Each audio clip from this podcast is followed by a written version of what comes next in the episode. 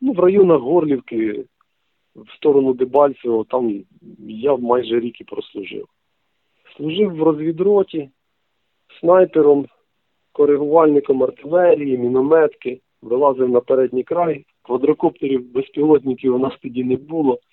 Щоб побачити якийсь сепарський танк, треба було повзти на нейтральну територію з біноклем його там роздивлятися. Це абсолютно все реальні історії. І більшість із цих людей я знаю особисто, деяких із них вже немає, на жаль.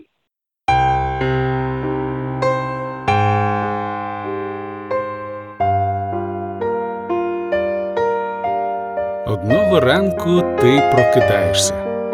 Бачиш та чуєш на твою країну напали. Почалася повномасштабна війна.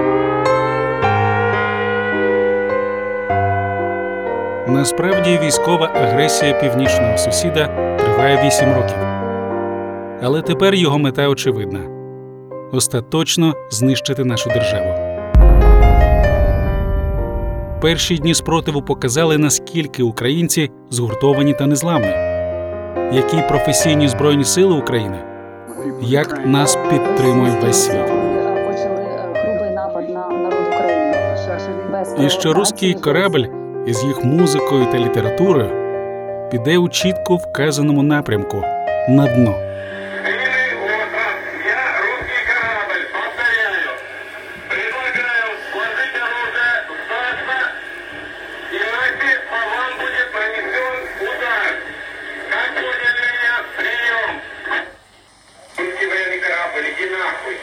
Очевидно, наша зброя це мова і книга не менше, ніж гаубиці та джевеліни.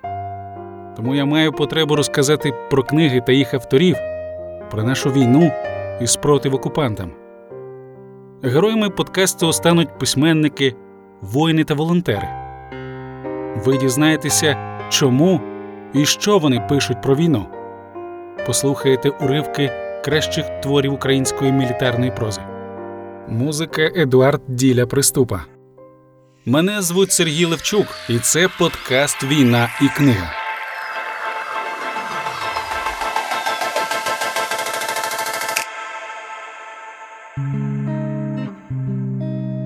Сьогодні в подкасті Дмитро Степаненко, професійний генеалог та краєзнавець. Воював у 2014-15 роках в розвідроті. На війні були такі моменти, коли здавалося, що оті всі покоління родичів стоять у тебе за спиною, і від них іде якась неймовірна підтримка. Пригадує воїн. Роботу над книгою Фронтовий щоденник окопні історії розпочав під час військової служби, а завершив вже після демобілізації. У 2021 році книга виграла літературний конкурс, який спільно із Міноборони проводила газета Голос України. Дмитре, чому пишеш мілітарну прозу? Відразу скажу, що я мілітарну прозу не пишу. Взагалі я не письменник, все це вийшло абсолютно випадково. І не думаю, що це коли-небудь ще повториться.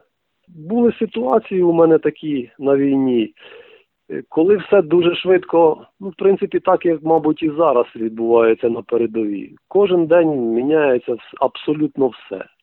Дуже швидка зміна подій, дуже швидка зміна обстановок, е, дуже швидка зміна людей, які тебе оточують. І починає забуватися все буквально через 3-4 дня. Що було тиждень назад, не можна згадати взагалі. Коли важко, коли бої, починаєш плутати те, що було сьогодні зранку, і те, що було позавчора. Події розмиваються, випаровуються абсолютно.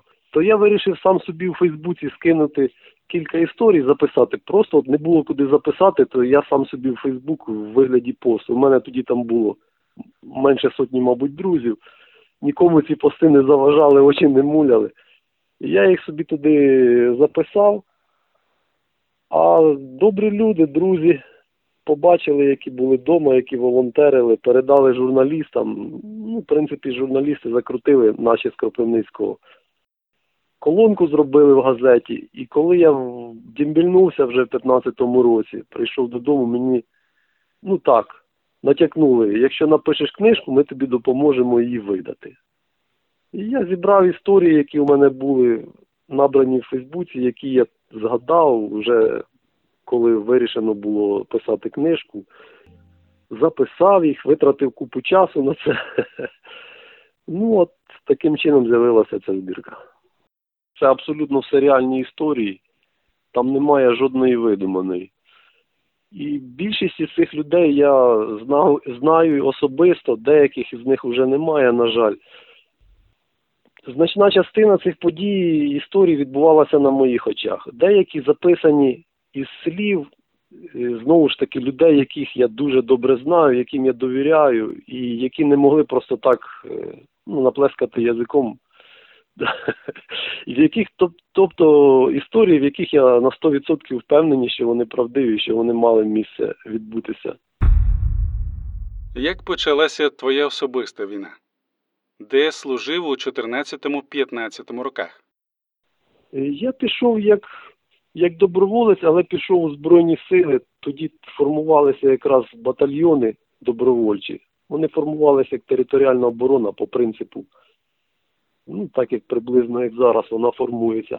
Але потрапляла вона так само, як і зараз тероборона потрапляє на передову з легким озброєнням. Важке озброєння ми отримували вже, вже ого-го в 15-му році. Ну, Для мене це був свідомий вибір. Я все життя собі, виходячи з історії своєї сім'ї, виходячи з історії того, як моя сім'я проживала історію держави України, то вибір ще з дитинства в мене був один. Якщо буде війна з москалями, я їх буду валити.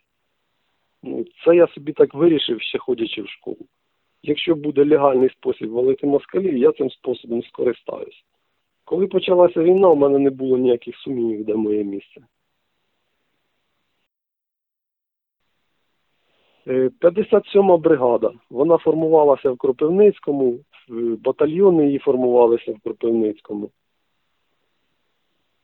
І так ми разом переїхали в зону АТО і під Горлівкою, ну в районах Горлівки, в сторону Дебальцевого, там я майже рік і прослужив.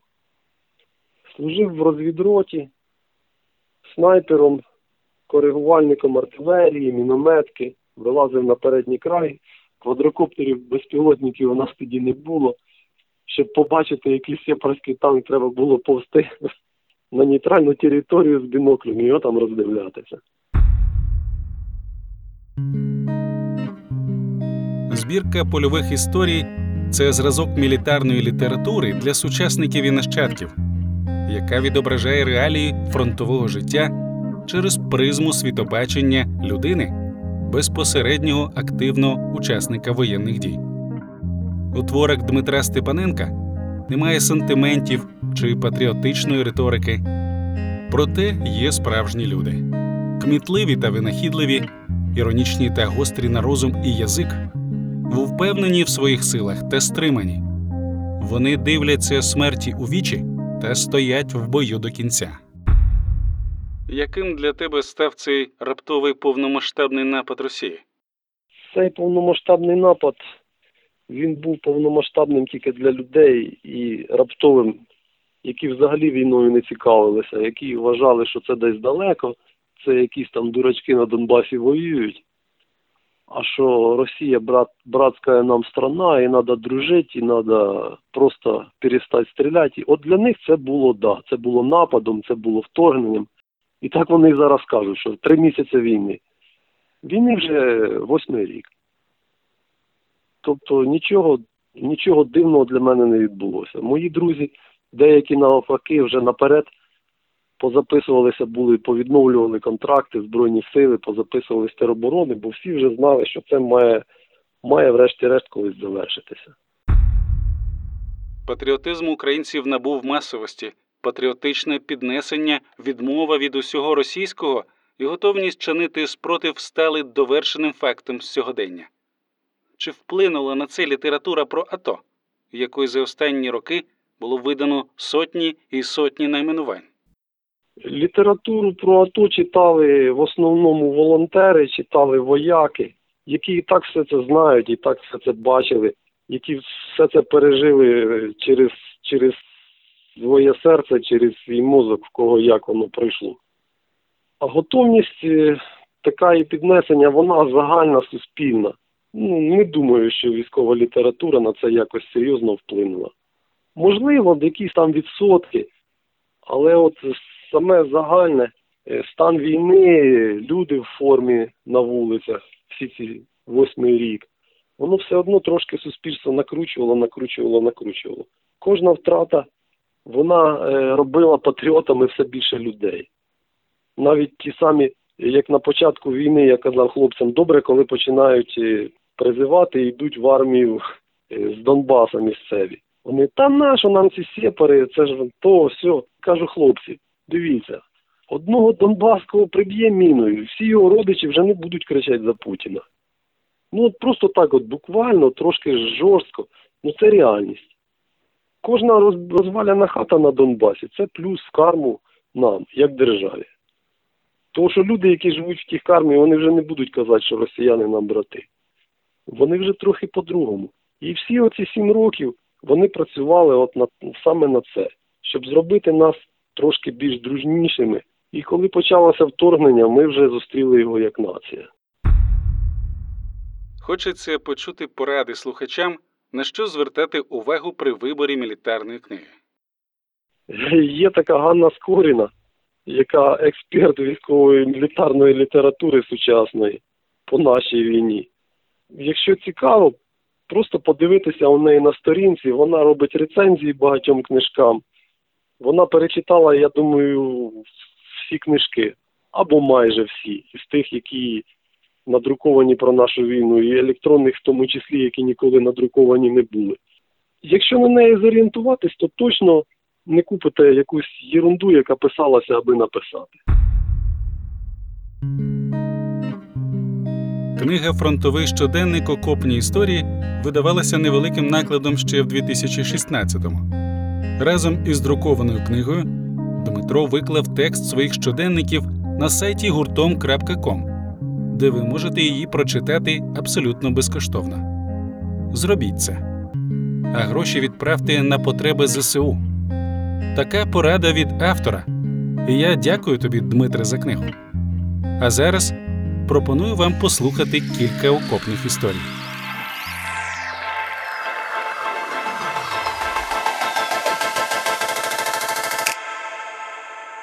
Дмитро Степаненко. Окопні історії. Фронтовий щоденник. Уривок. Восьмий блокпост. Секрет. Дісталися до восьмого блокпоста в темряві. Ми розвантажилися, а старшина, клавіша, купе і тарантул вантажилися. Демон, ми з купе на секреті були. Ви теж туди просіться. Місце шикарне. Тихо шепоче поряд тарантул. Зрозумів. Хто у нас секрет бажає? Потрібно двоє людей. Ми. Гайда за мною. Восьмий блокпост обороняє міст через водоканал і контролює потік транспорту на дорозі, котра веде у Горлівку. Спереду від Горлівки позиції прикриті каналом. Позаду відкрита місцина. Ліворуч досить глибокий і широкий яр. І лише праворуч вздовж каналу тягнеться лісосмуга, з якої блокпост можна атакувати. Але й тут напад не буде раптовим, бо на деякій відстані від позиції розміщено секрет. У пагорбі, що тягнеться вздовж каналу, прокопано окопи із позиціями для чотирьох бійців. Прямо в окопі вхід у бліндаж. Якщо москалі вирішать атакувати блокпост, їм спочатку доведеться знищити нас. Тихо це зробити не вийде, бо ми спимо, їмо і чергуємо фактично в окопі на бойових позиціях, до того ж не пиячимо. А ще добре розуміємо, що уважний і живий це синоніми. На ближніх підступах до секрету, по кущах, бур'янах і поміж деревами натикані сигналки. Сигналка. Сигнальна міна. Використовується для охорони поблизу своїх позицій замість розтяжок. Коли її зачіпають, голосно свистить і вистрілює феєрверки. Далі за ними розтяжки. Є також керовані міни на електродетонаторах. У випадку штурму варто замкнути дроти від них на батарейку чи телефонний акумулятор, і ряди нападників суттєво порідшають. Нічний приціл, кулемет, гранатомет, кілька цинків із патронами, кубка моїх гранат і освітлювальні ракети. Де точно починається і закінчується замінована територія невідомо, як і кількість мін. То 34-ки тут стояли чи то прикордонники, чи то правий сектор. Із тилового боку пагорба влаштоване місце для вогнища. Тут ми варимо їсти. Казанок, сковорода, лущильник, каструлька і нехитрий набір продуктів. У кущах я наступного ж після приїзду дня спорудив душову кабінку, щоб було де помитись. За відсутності дошок і цвяхів довелося рубати дрючки і в'язати їх мотузками. На вогнищі у відрі грієш гарячу воду, набираєш у п'ятилітрові пляшки холодну. В цинку змішуєш і талапаєшся. Вітер не дме, а від пари всередині кабінки стає трохи тепліше, ніж на дворі. Там, де стирчить із землі лопата, туалет. Чотирма ударами лопати прорізаєш дерен, вивертаєш його на сторону, а наприкінці процесу повертаєш дерен на місце. Повітря свіже. Мухи не літають, папірці не валяються. Полянка схожа на шахову дошку. Ідеальна чистота і гармонія з природою. Ґрунтоклозет. Бліндаж тепла і затишна нірка. Буржуйка біля входу. Попід стіною метрової висоти сідало. А далі такий же ліжник на трьох.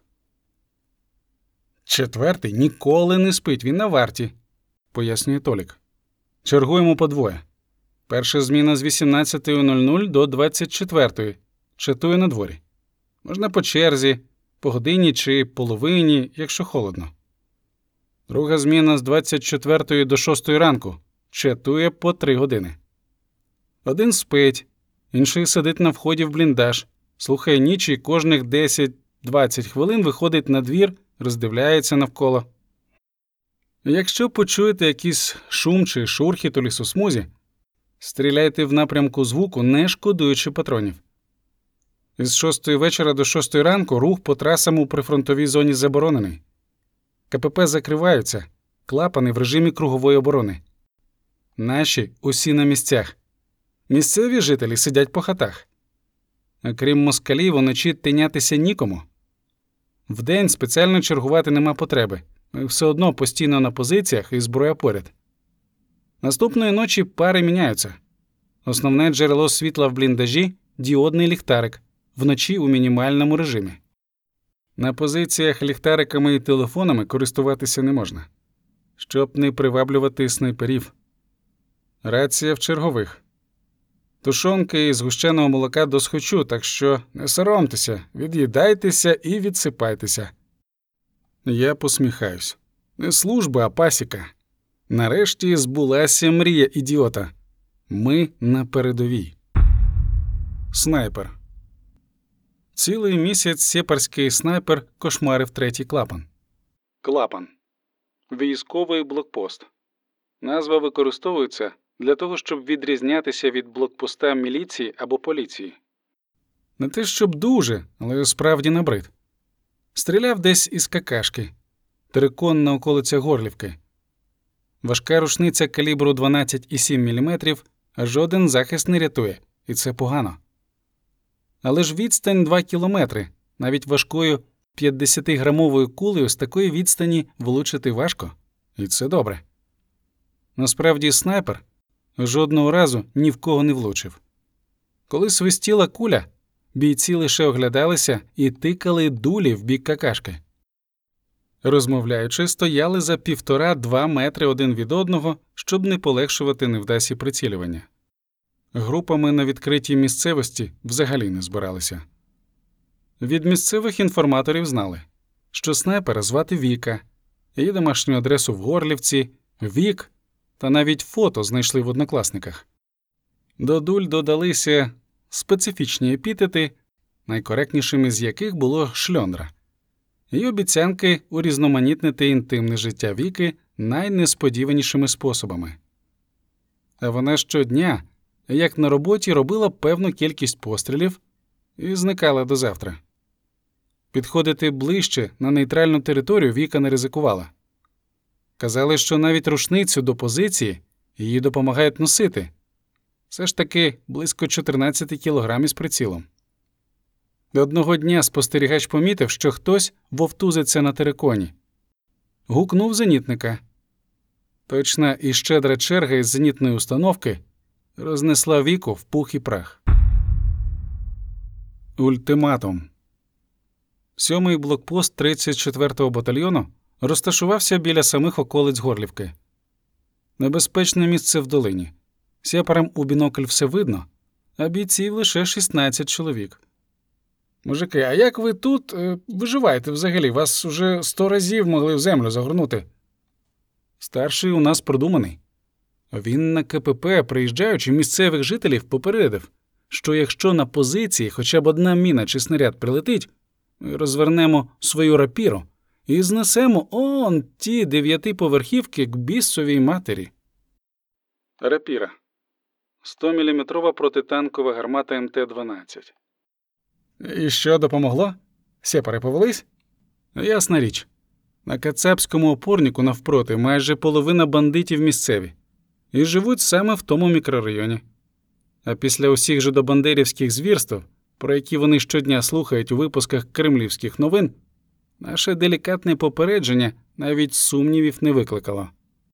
От і підтримуємо тепер імідж карателів. Коли 34-й батальйон вийшов на ротацію, їхні наступники з 17-го, зазнавши втрат, змушені були залишити невдалі позиції і відійти на пагорб. Дебальцевський плацдарм. Як отримати орден. Після інтерв'ю сапери розмістилися у тому самому дворі і в першу чергу розкидали по вулиці протитанкові міни. Вони виявилися на передовій позиції слабко прикриті з боків. У сусідів теж було лише стрілецьке озброєння. Перебивши купу елітних кацепських розвідників, сапери заявили про себе як серйозні противники. До них так і поставилися. Через півгодини приїхав танчик зі взводом піхоти. Іскандеров із гранатомета збив танчик у гуслю. Той розвернувся і напоровся на міну. Кілька пострілів з мух по башті ефекту не дали, і ствол таки повернувся на хату. Одного пострілу вистачило, щоб загинули Мокляк і Іскандеров. Тяжко поранило Шверненка і не журись. Логву і Мессі трохи легше. Весь двір у крові. Зруйнована хата горить. Танковий кулемет дірявить усе навколо. Сєпари накидали диму вух, і густий чорний дим стелиться по землі. Розстебни мені кобуру і підсумки, попросив не журись Юрка. Сусіди саперів, які знаходилися метрів за 200 далі по вулиці, активно гатили по танку із гранатометів. Аж після 18-ї гранати у нього нарешті вибухнув боєкомплект. Дихати було нічим. Ще й у двір летіли гранати і автоматні черги. Кацепи йшли на штурм. Хлопці відходили під шквальним вогнем. Влад і Юра в кубі залишали двір і заглянули у погріб. На верхніх сходах сидить контужений, залитий кров'ю товариш. Месі, гайда звідси, піднімайся, тут уже нікого немає. Побачили, що той не реагує. Взяли за руку його і логву та й потягнули через півтораметровий паркан у сусідній двір. Нежурись підірвався гранатою. Шверненка москалі добили пострілом у голову. Ті, хто вижив, відійшли за метрів 200 до сусідів. Поранених евакуювали. Четверо побратимів залишилося там назавжди. Снаряд розвалив кухню. Хто був голодний, розгрібав купу будівельного сміття і шукав. Знайшов щось їстівне, перекусив, повернувся на позицію. Захотів пити ще простіше. Назгрібав рукою бруднючого закопченого снігу і в рот. 16 днів по 3-4 піхотні атаки і 7-8 мінометних обстрілів на добу. За дві години ми нарахували сім запусків градів. Артилерія ревла настільки безперервно, що її гуркіт став звичним, як плюскіт хвиль на морі. розпочався останній день оборони Дебальцевого. Сапери в базовому таборі не витримали і, стріляючи під вікнами штабу з автоматів у повітря, вимагали відправки на передову на допомогу. По рації було чути, як просила підмоги група наших бійців біля залізниці. Вони не змогли вибратися, бо на флангах висіло п'ять сепарських танків, а протитанкових засобів у них не було. Все, нам хана. Мужики, а де ті танки? Точніше, можете сказати? Обізвався ефір. Уточнили. Через хвилину посипалися снаряди. Є один танк. Наступний залп. Є ще один. Повеселіли хлопці. Ще два. Живемо. Артилерія, дякуємо. З вас, Могорич. Снаряд гаубиці, навіть якщо падає метрів за десять біля танків, розкидає їх як паперові іграшки. Вирва залишається розміром з гараж. Як повернуся додому, все життя день артилериста святкуватиму. На блокпості балу тримала оборону розвідувальна група. У кукурудзяне поле зайшло приблизно 50 москалів і чеченців. Хлопці вибивали їх із підствольних гранатометів, а Змій косив із буяна, так він назвав свій кулемет Калашникова. Під свист мін ніхто не пригнався, не мали коли. На кожних 4-5 бійців один сидів на ящиках, безперервно забивав автоматні ріжки та відкривав цинки з патронами і гранатами. До протилежного боку поля під'їхав Урал і забрав двох залишки атакуючих. На єдиний цілий транспорт клапана Беху завантажили старшину і решту поранених. Вона повезла їх у Дебальцеве і мала повернутися, щоб вивезти вже всіх. Саме дали добро на відхід із позицій. Москалі кинули в атаку бронетехніку. Поки автоматники винищували піхоту позаду танків, Змій перекваліфікувався в гранатометника. Серія пострілів із мух, і один танчик здох. Інший теж недалеко проїхав. Змій його серйозно пошкодив, нахилився по наступну муху.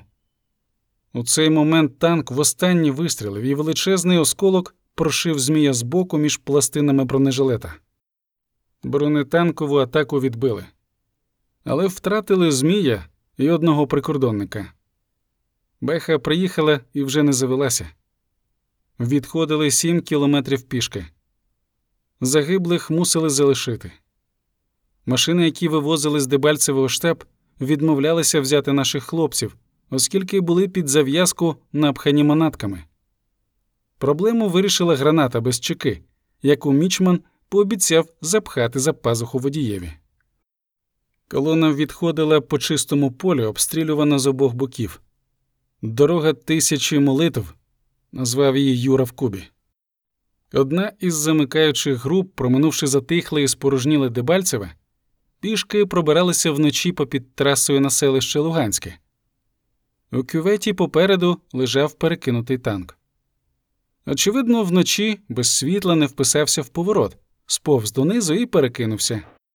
У танку хтось слабко ворушився. Виявилося механік водій. Десант, котрий їхав на броні, хто зіскочив, хто упав, подався на вихід далі пішки, а за механіка ніхто не згадав. Гармата під час перевертання лежала точно по центру і перекрила люк. Спільними зусиллями зовні та зсередини хлопці зуміли відкрити нижній люк і витягли звідти брудного, як чорт кардана, котрий решту дороги згадував свій екіпаж і невдячних пасажирів самими специфічними словами. Виснажені, обвітрені, з почорнілими обличчями, запаленими очима повернулися хлопці. Весь одяг знімали відразу в буржуйку. Нижня білизна згнила на тілі, від трусів самі резинки залишилися. Усіх наших побратимів, учасників оборони, було представлено до державних нагород. Начальник штабу отримав ордена Богдана Хмельницького, звання полковника і підвищення в Генштабу Києві. Ну а як же? Бойовий офіцер. Усім іншим болт. Лише через півроку почали потроху нагороджувати вояків. в основному загиблих і поранених, і лише інколи живих та неушкоджених. А старшині прислали орден у госпіталь новою поштою. Дід. Друга, сказав давно померлий дід. Обов'язково сідай у другу. Яку другу? перепитав розвідник із позивним дід Андрій, але звуки і образи сну невблаганно танули. Його трусив за плече командир групи. Піднімайся, у нас завдання. Треба до світанку справитися. Їдемо двома бехами. Ти в першій дорогу показуватимеш, а я в другу сяду. Та ні, вкрився холодним потом дід Андрій. Краще я в другу. Гаразд, тільки швидше. Саме сіріло, коли на підйомі міні-колонну розстріляли з важкого кулемета і безвідкатної гармати. Екіпаж першої бехи опинився на відкритому місці і загинув миттєво. У другій поранені та контужені. Відповзли з-під обстрілу в низину і вибралися до своїх. Покійний дід уже втретє рятував життя внукові. Добре, що на тому світі про мене не забувають. Туман.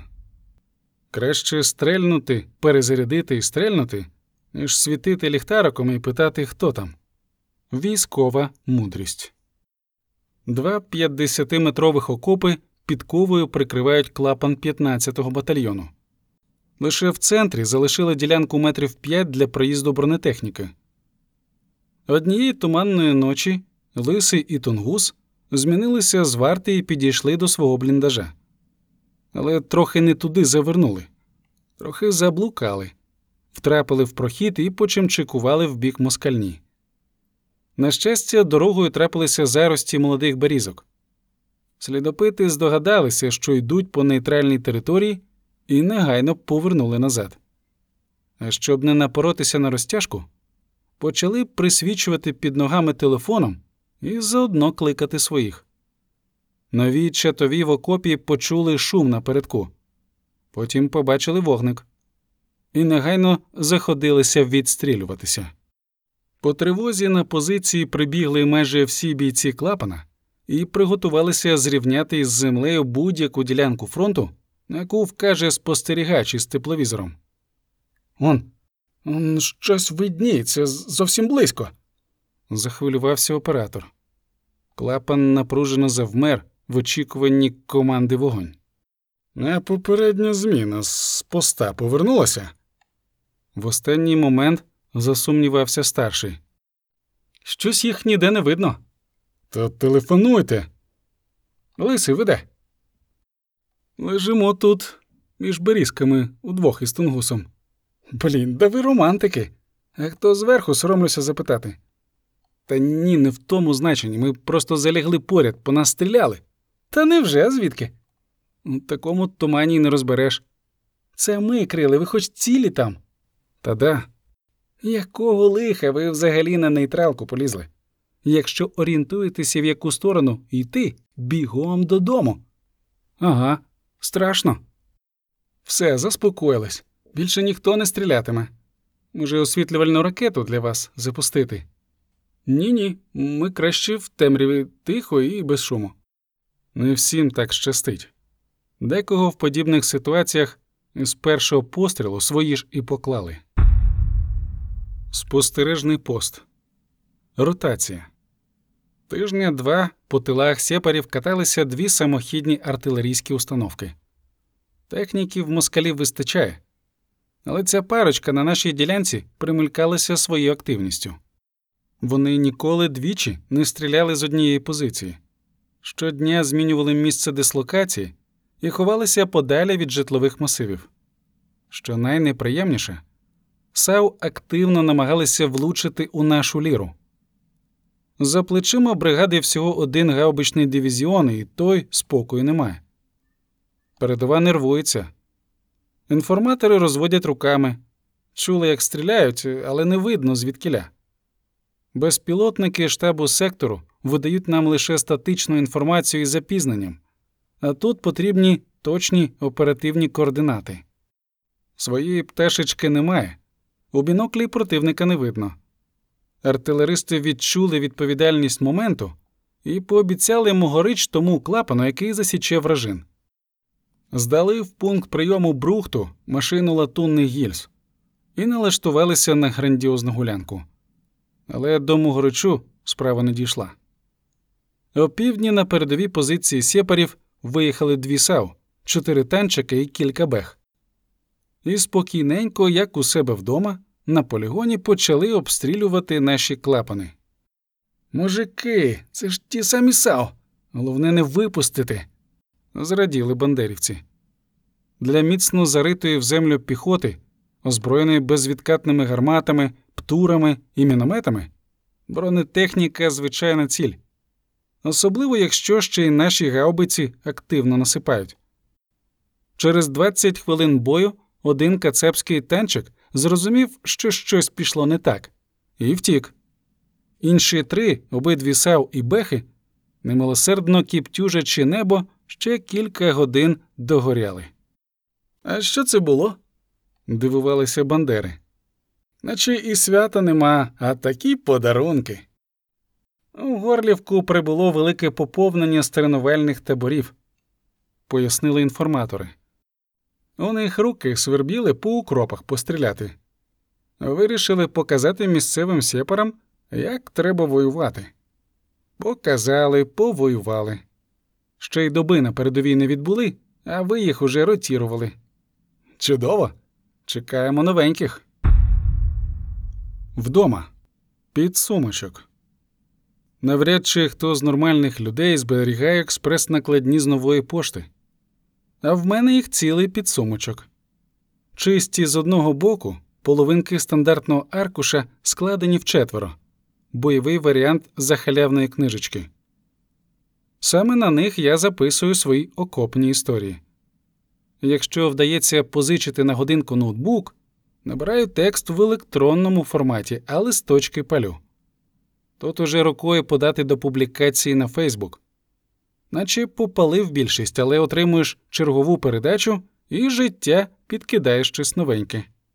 Або згадуєш якусь подію і бачиш її по-новому, вартою окремої оповідки. Підсумочок завжди в правій кишені. Щось надумав, написав. Коли мене запитують, навіщо ти воюєш, я вже давно нікому і нічого не хочу доводити. Але в правій кишені завжди є кілька декларацій від передач родичів, друзів і знайомих. Значить, їм важливо те, що я тут. Як і незнайомій мені дитині з невідомої школи, котра написала Дякую, що ти хоробрий. А ще думаю про моїх бойових побратимів, знайомих і не дуже вояків, поряд із якими я жив і воював, любив і ненавидів, сумував за загиблими товаришами і сміявся над живими. Я тут заради усіх них. Кожна накладна подібна медалі. З одного боку ті, хто воює, з іншого ті, хто нас підтримує. Ми справді одне ціле нація. Якщо хтось цього не відчуває, шкода пояснювати марно. Вами був Сергій Левчук. Підтримуйте ЗСУ і слава Україні!